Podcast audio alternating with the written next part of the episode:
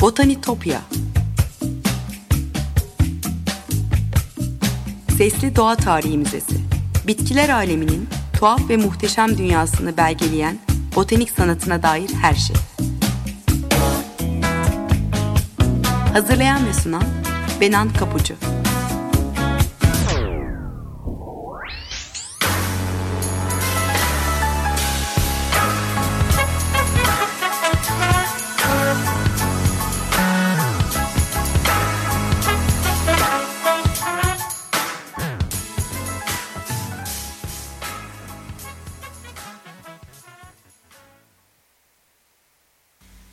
Merhaba sevgili Açık Radyo dinleyicileri.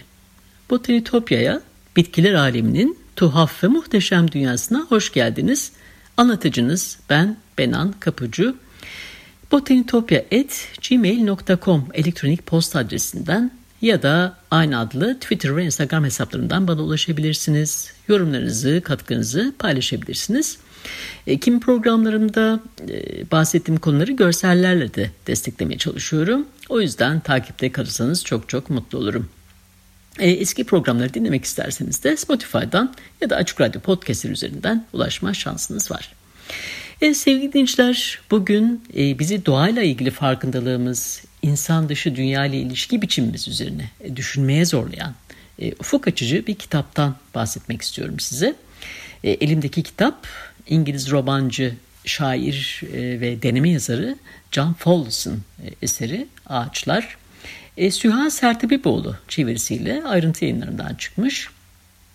E, ormanın içine dalmanın e, cennete girmekten farksız olduğunu söyleyen Fowles'un e, bir yandan doğa ve yaratıcılık kavramları üzerine düşünerek iç dünyasına doğru yaptığı bir yolculuk bu.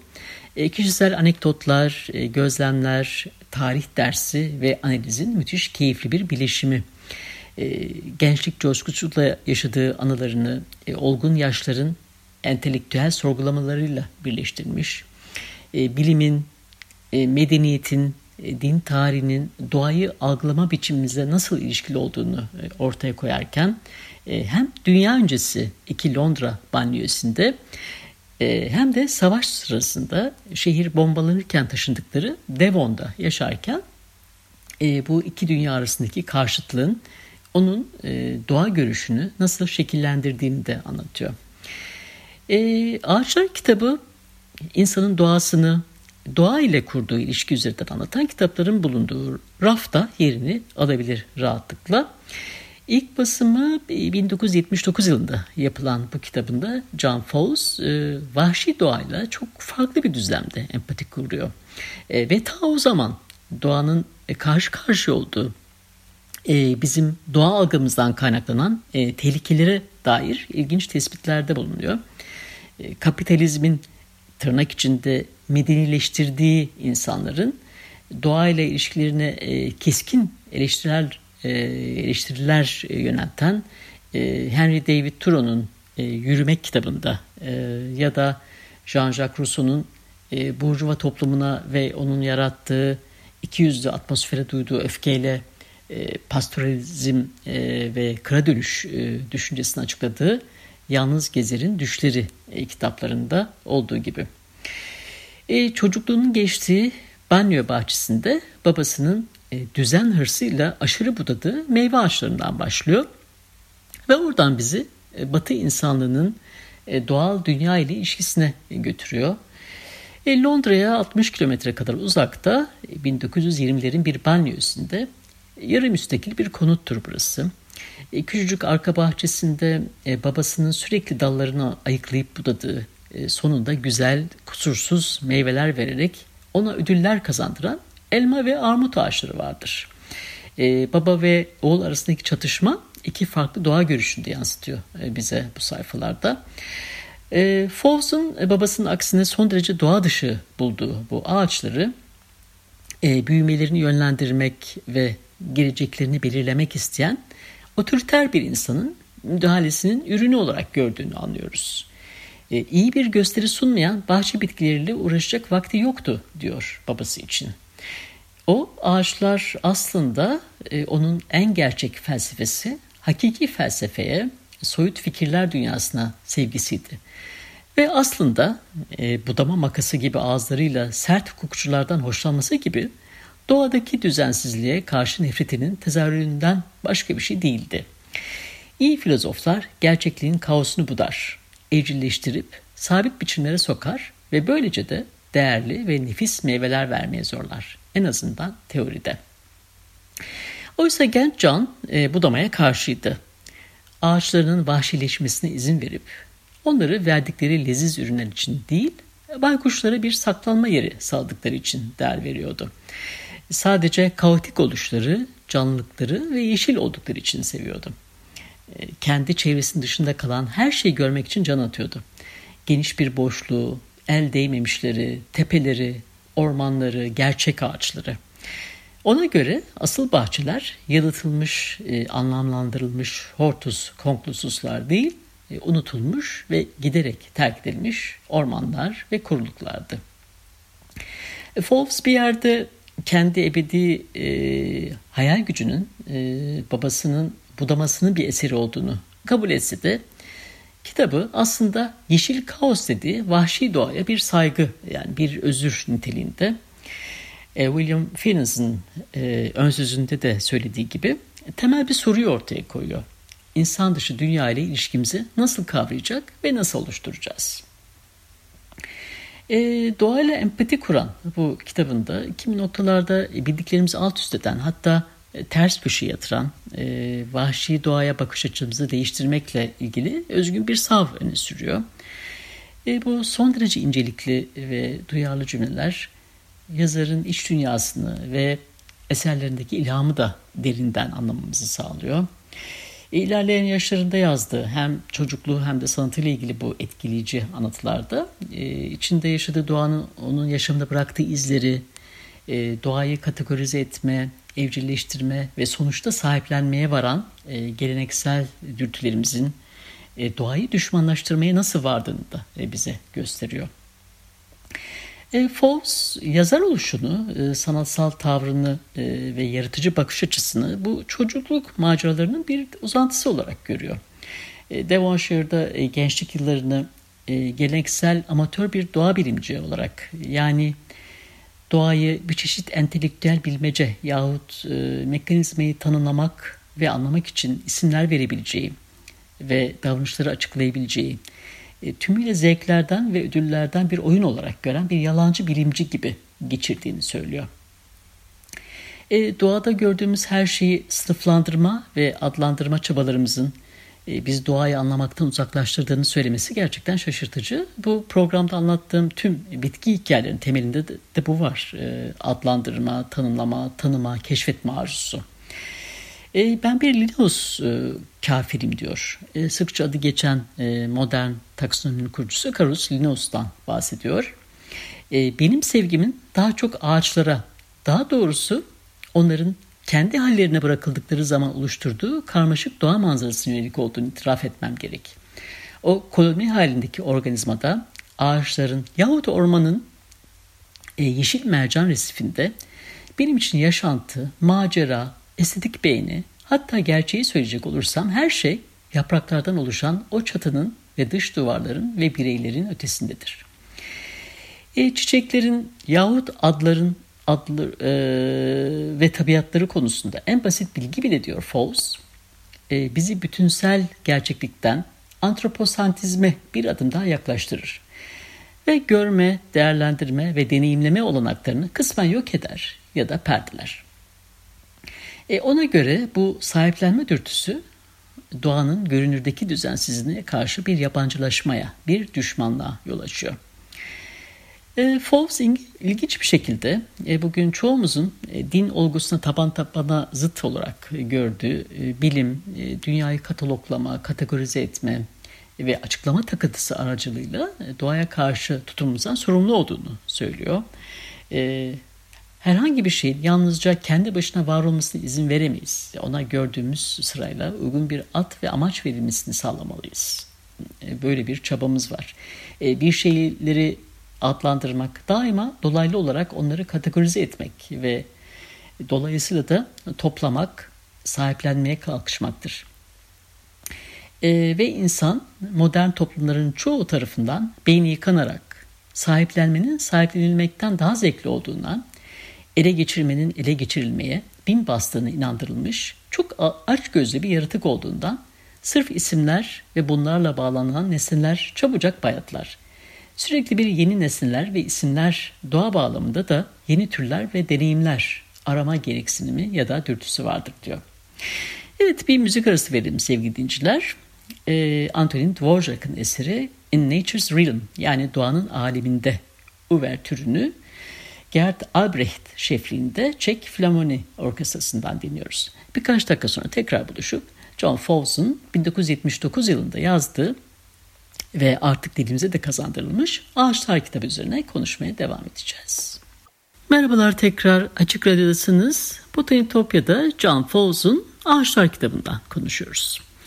Fowles'un e, kitabında doğayı sahiplenme dürtümüzün doğanın e, görünürdeki düzensizliğine karşı bir yabancılaşmaya, e, bir düşmanlığa yol açtığını savunduğunu söylemiştim.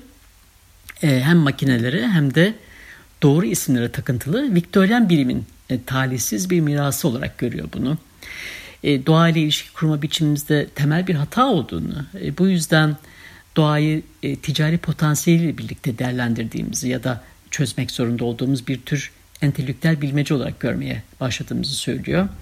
E, doğanın mekanizmasını çözmenin onu böylesine başarılı bir şekilde maddelere ve bölümlere ayırmanın en önemli bedeli her şeyden önce sıradan insanın doğa ile ilgili algısında, doğa ile birlikte yaşayabilirliğinde ve onu kollayabilirliğinde ortaya çıkar. Ve doğayı bir tehlike, bir tehdit, bir düşman olarak görmesiyle diyor. Fauss e, bu yollarla doğa için e, bir kullanım bulmaya çalıştığımız sürece onun yıkımına neden olmaya devam edeceğimizi söylüyor. E, korktuğumuz ya da anlamadığımız şeylerle başa çıkma biçimimize bakarsak e, insanlığın hiç de iyi bir sicili yok gerçekten. E, uzun tarihimiz boyunca kendimize ve çevremizdeki dünyaya karşı işlediğimiz en kötü suçların çoğu anlamadığımız için korktuğumuz şeylerin üstesinden gelemememizden kaynaklanıyor. Yok edemediğimiz şeyi bize meydan okumayacağından, e, okumayacağından e, emin olmak için e, kontrol etmeye çalışıyoruz. E, ona göre bunun kanıtını bulmak için e, ormanlarla e, ya da ağaçlarla olan ilişkimizden başka bir yere bakmaya gerek yok. E, ilk uygarlıklar e, doğanın üstesinden gelmek için onu bir güç olarak görüp ritüellerle tapılıyor.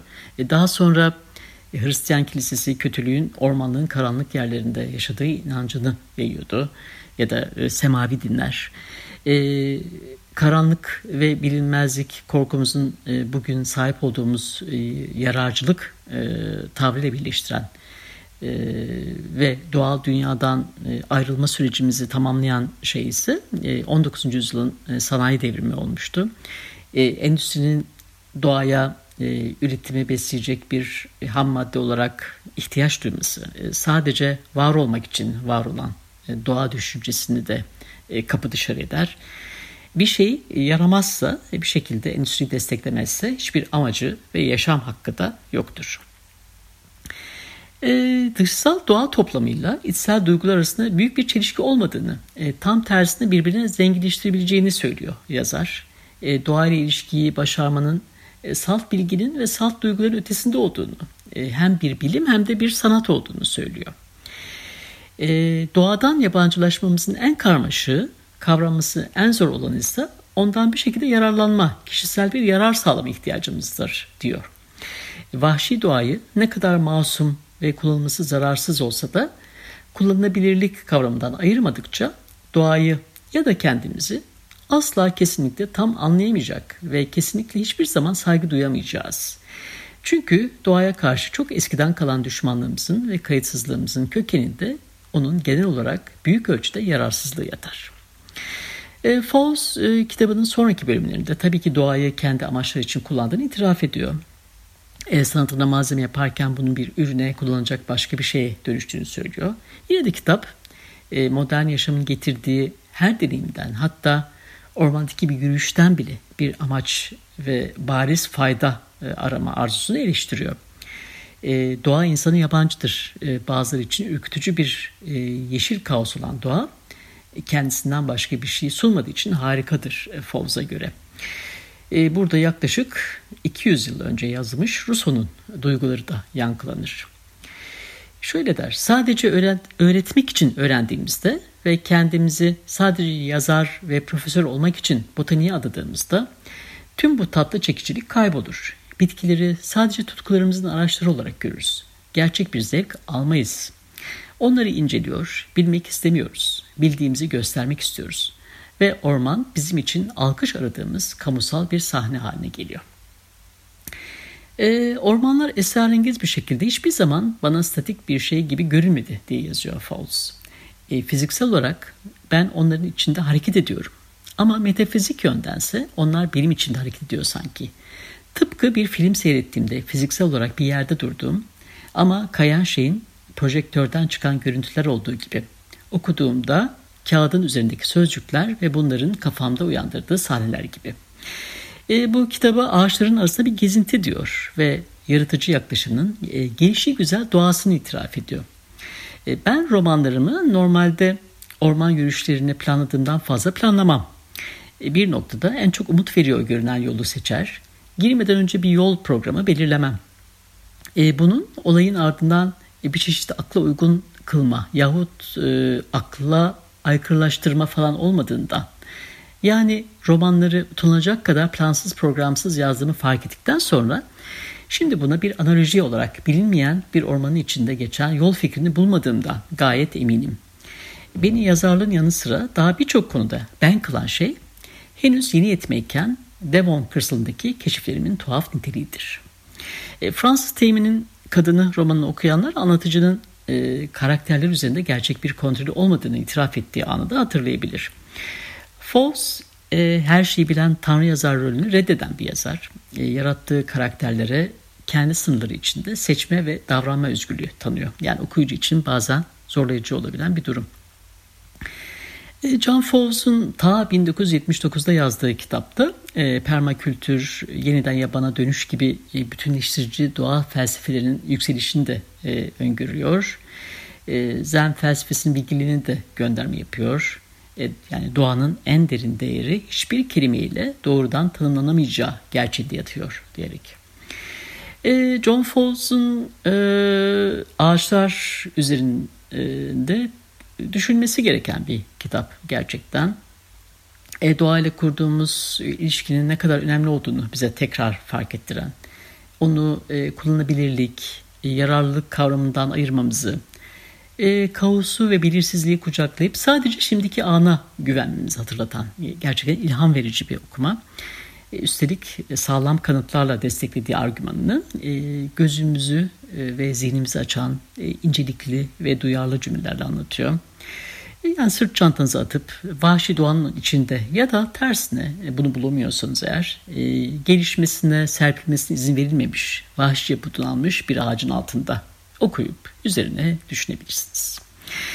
Evet sevgili dinleyiciler, Botanitopya'daki keşif yolculuğumuz bu hafta da buraya kadar olsun botanitopya.gmail.com mail adresinden Botanitopya adlı Twitter ve Instagram hesaplarımdan bana ulaşabilirsiniz. Yorumlarınızı ve katkılarınızı paylaşabilirsiniz. Program destekçilerime gönülden teşekkürlerimi de tekrar iletmek isterim buradan. Bir daha görüşünceye dek sevgiyle ve duayla kalın.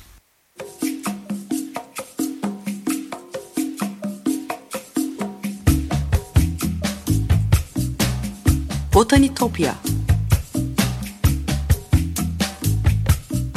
Sesli Doğa Tarihi Müzesi. Bitkiler aleminin tuhaf ve muhteşem dünyasını belgeleyen botanik sanatına dair her şey. Hazırlayan ve sunan Benan Kapucu.